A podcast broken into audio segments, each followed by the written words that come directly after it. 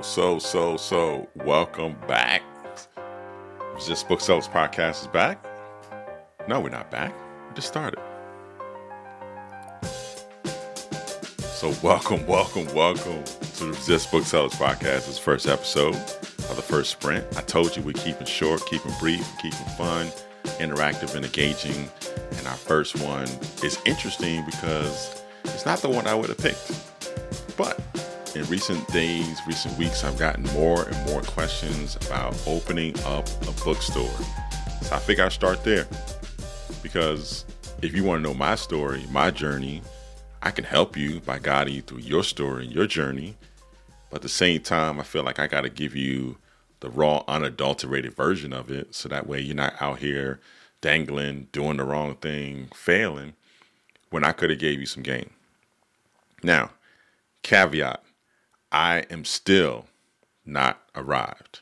I'm not here. I'm not like one of those OGs like Mahogany Books, like Fulton Street, people who have been in this game for 10, 15, 20, even 30 years. We have some community bookstores like that.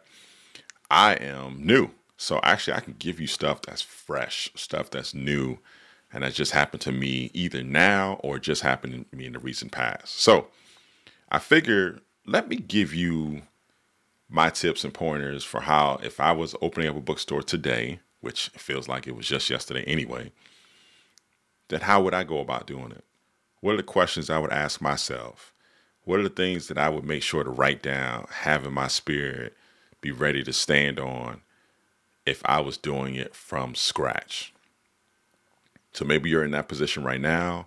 Maybe you've thought, hey man, this, our community needs a bookstore, especially a Black-owned, Latino-owned, LGBTQ-owned, whatever your story is. Maybe you're looking at your community and saying, these bookstores that we have, if you have one, are not serving my community. So I want to do something different. I want to do it. I want to start it, but I don't know what to do first. So here I am, Demetrius Frazier, owner of Resist Booksellers, here to help you. And how am I going to help you? By not lying to you, giving you the real truth, giving you some things that you may not even know exist, some opportunities, things like that. But here it is. Where would I start? I would start by not thinking about the business, thinking about you, thinking about your mission, those two things first. So let's go back. You want to open up a bookstore? Great. There's a lot of people that tried that. Some people failed. People that open up a good bookstore for the right reasons, for the right people, probably at the right time, and are not in business. That's just business. So you're already at a deficit. You're not going to be 100% successful just because you have a great idea, a great passion, a great mission. Doing it for the right people, great community. It could be an affluent community. Does not matter. Doesn't mean that you're going to be successful. So, all right, let's take that to the side. You already took a 15, 20% hit, whatever that number is. But now you want to open a bookstore. So not just a store, not a sneaker store, not, a FedEx store, not a restaurant. You open up a bookstore. Bookstores are tough. I'll talk about that in a second. So all right, so now you're taking a little more of a hit. But really, the thing that's going to make it where you're successful is you. So let's go back to you. What are you made of? You're stepping into this bookstore space as a potential bookstore owner. Maybe you and your partner, maybe you and a friend, maybe just doing it by yourself. That's fine. That's okay. That's nothing unusual. But you're opening up a store and now you're saying, I'm gonna do it. Okay, let's do it.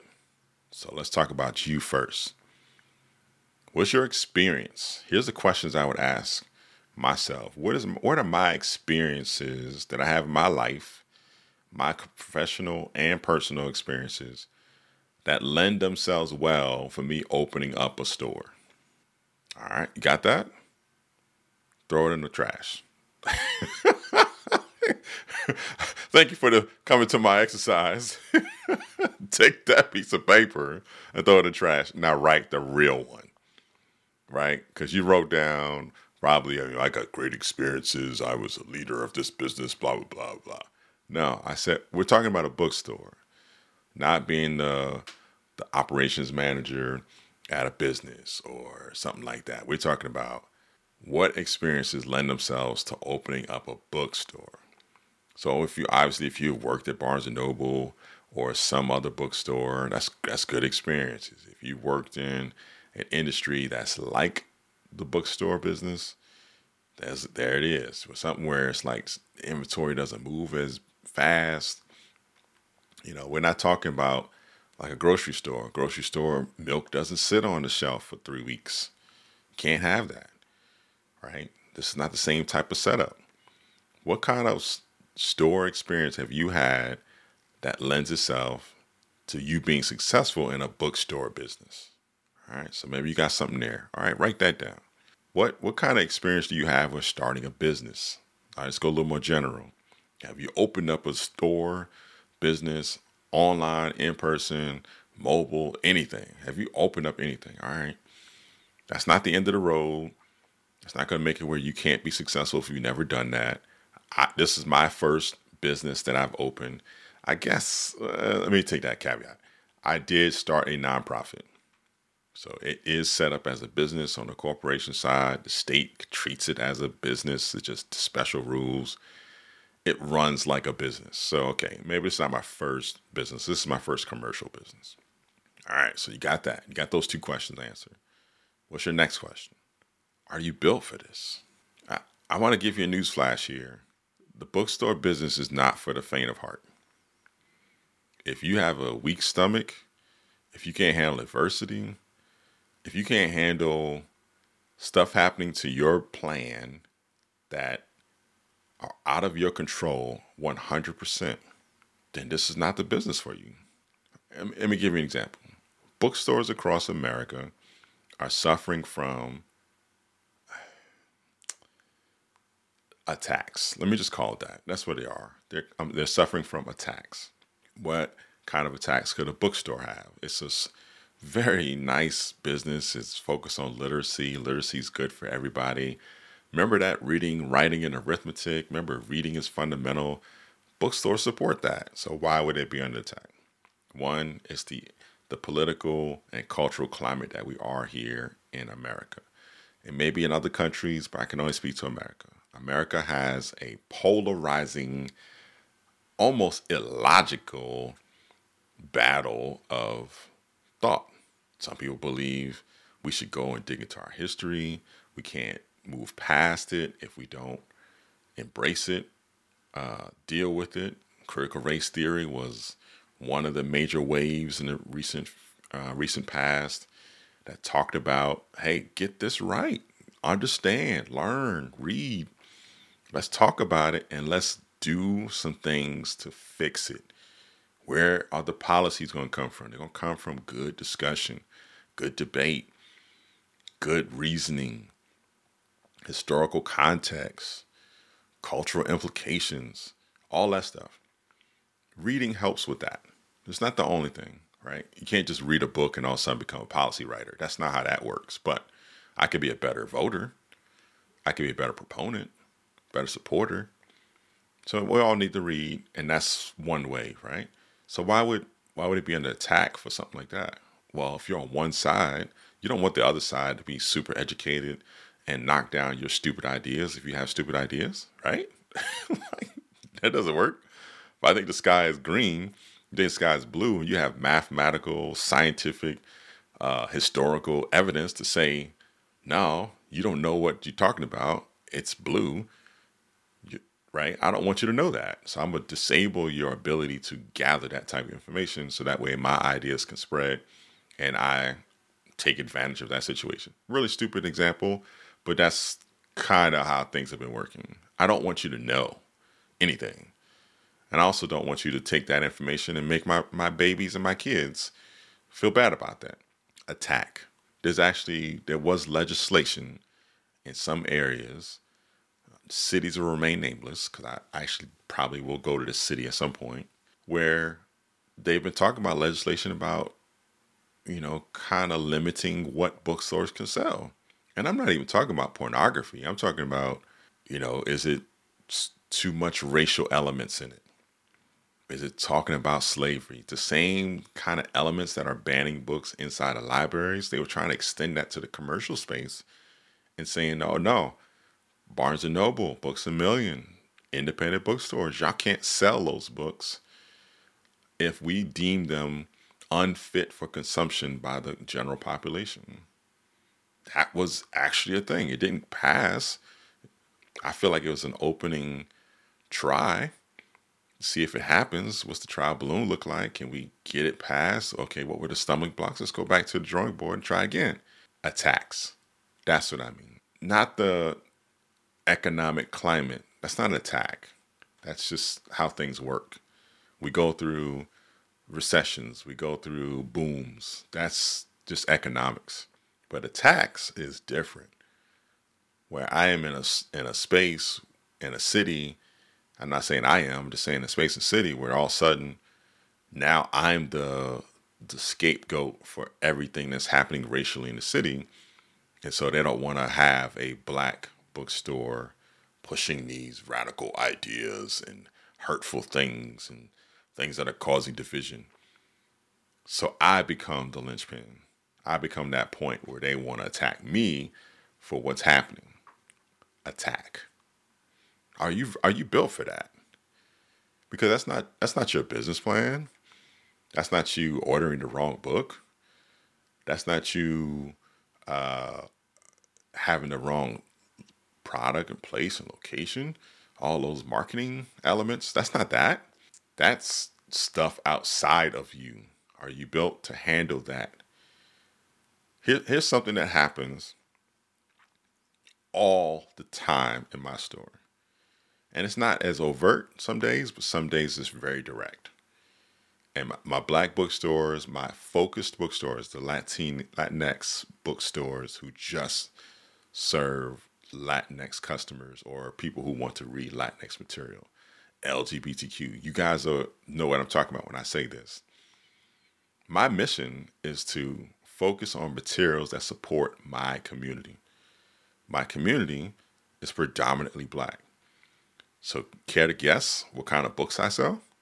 Predominantly black. Now I can go even further and say I want to sell 100% black.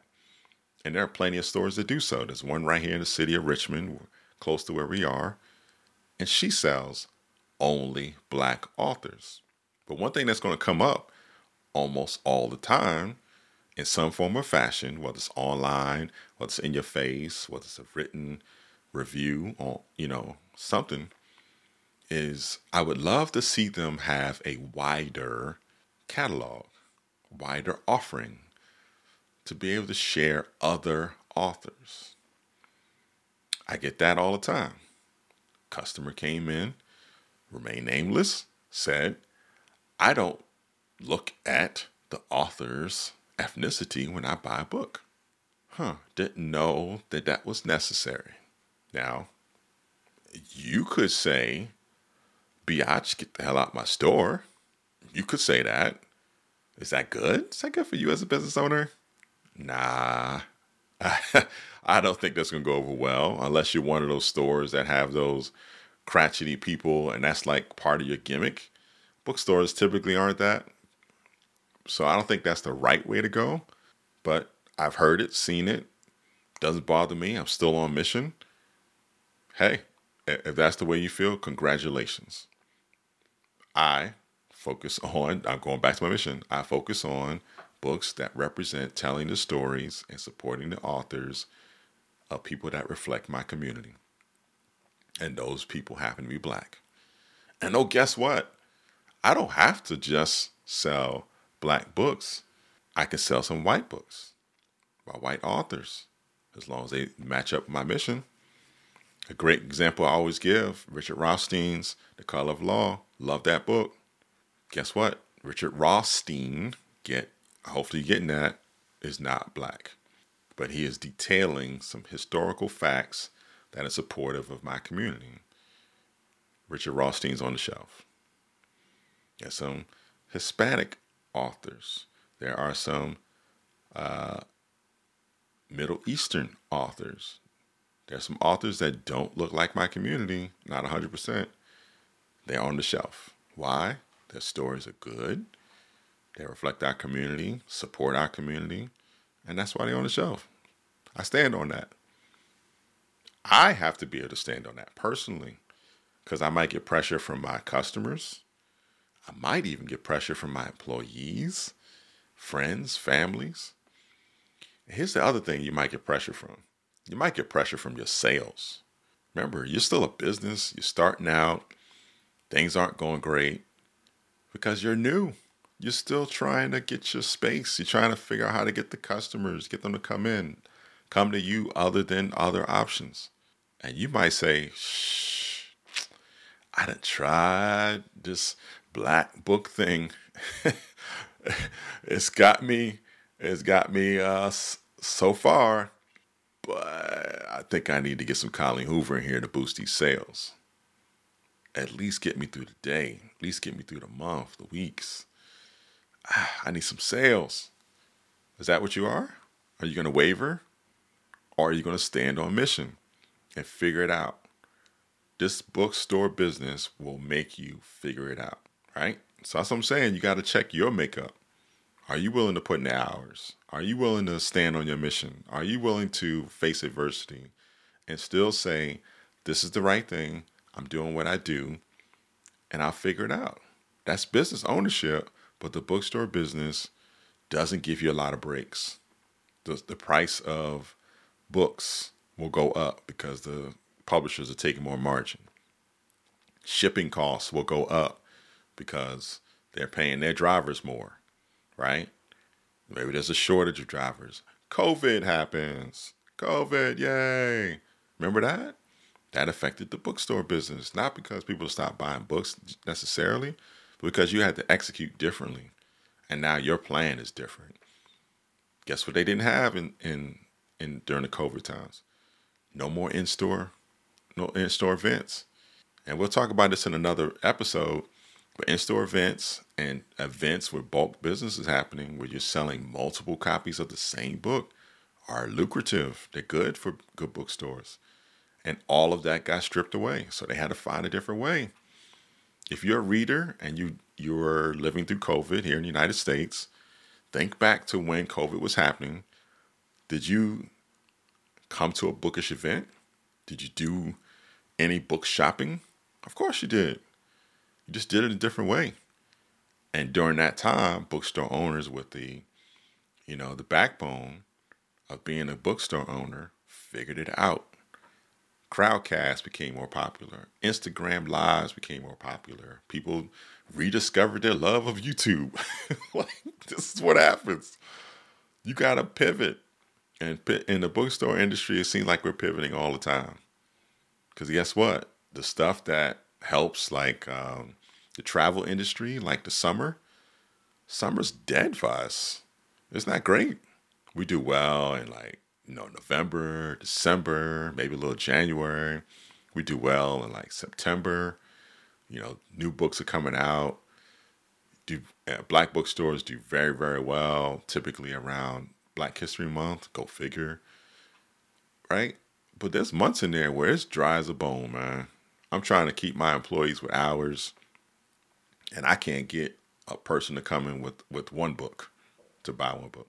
I'm just saying, you gotta be built for this. So I also want to deal with one other thing, in that there's no one that can come on this show, no one that you can see on YouTube that has the secret formula for how your bookstore can work. You gotta figure that out. You got to research your community, research your customer, develop your mission and what you're going to offer, and see what works. But I can tell you a few things that absolutely won't work. Can I give you that? You still got that pen and paper? You know where you're looking at what kind of makeup you are? We'll get into your mission in a second. You know what's not going to work? You thinking you're going to make $1 million off of this? First year out? Sorry. That's not normal. One, the stores that are making that much money have been in this business a little bit. They don't start out making $1 million for year one. even the ones in big stores, I mean, big cities. It takes a while. You got to work to that. So if you want to get rich quick scheme, this ain't it. Go get you one of those faceless, thematic Instagram pages. You'll probably make $1 million before you do it at a bookstore. All right? It's not a get rich queen. Get that out your head. Remember, you're here for the community. You're here for your customers. You're here to make a difference. And yes, make money. That's not outside of the realm of this discussion. But if you think it's a get rich quick scheme, it ain't it. Another thing you gotta get out your head. Just because you have a great idea for the right people, that does not mean that you're going to make money. So you could be the right product. You see, like in your community, they don't have a bookstore. Like I'm in, like right now, no bookstore there. I put my bookstore in. I can't assume that just because I'm doing the right thing, literacy is the right thing, bookstore access or books access is the right thing, that I'm going to make money. I still got to work at it. Got to figure out my niche, what makes sense for me to make money in this market and still achieve my mission. So if you think it's a get rich quick scheme or just because you got this great idea that you're supposed to make money, that's not how that works. And do me a favor, when it doesn't work, don't blame it on the community. Just not how that works. The community doesn't owe you anything. They don't owe you a sale. They don't owe you support of their business. So yes, we should look for people to support Black businesses, for example. But when the Black community does that for you, you should be forever grateful. They didn't have to do that. They could have just said, not my problem. Somebody else do it. They didn't. They gave you $10, $15, whatever the book costs in your store, $30. You got used bookstores. Prices are lower. Maybe you got some really good sales out of the local community. Great. Cherish it. You need it. But at the same time, they don't. Nothing is guaranteed because you just have a great idea. That's not how that works. So now that you got all these things that don't work, here's where you got to get to work on what will work. So mission writing is important. I would spend, if I was to go back and do mine over, I would spend even more time. I spent a lot of time on my mission. My mission is written and said exactly the way that I needed it to guide me. I needed to make sure that, one, I was doing it for the right reason. I was keeping eyes and focus on things that matter and things that, if I get into a pinch and I need to figure out where the heck I'm going next, I can come back to that mission. That mission says, go left, because it's clear. Now, I have taken many classes. I have 2 degrees, both in business, about what a mission statement should look like, how it's written. I get that. I wish I could have written the most beautiful mission statement possible. I wrote a mission statement that's a guide. And I guarantee you, I look at that thing at least once a week. And every time that I'm thinking about making a move, what's my mission? What's my mission? What's my mission? Got it. This move ain't going to work. Or, Jesus, why didn't we think of this move first? Like, I still have those moments. Like, God, I thought you were smart, Demetrius. Come on. You're better than this. I got that. So that's what my mission does. Spend time on your mission. All of that stuff around where to get the financing, where to put the store, none of that matters until you get this first part right. I always look back at some of the bookstores that mean so much to me. The ones that I saw as idols to me building my own model and my own path. And I can name them. Mahogany Bookstore, Source Booksellers in Detroit. Mahogany's up in D.C., Northern Virginia area, Maryland. Source Booksellers in Detroit, and right here, local area, The Book Bar in Richmond, Virginia. Those are my 3. Now, why I picked those 3? One, they have a very sharp mission. They know exactly what they're doing every day and what's going to happen with their business. Sure, I'm pretty sure they add it to their execution, but their mission is the same. When I talked to Crystal over at the Book Bar, you know what happened? When I asked her about, hey, you ever get any pressure around selling Black books? I sell Black books. That's it. I don't want your newsletter if it's don't have black books in it.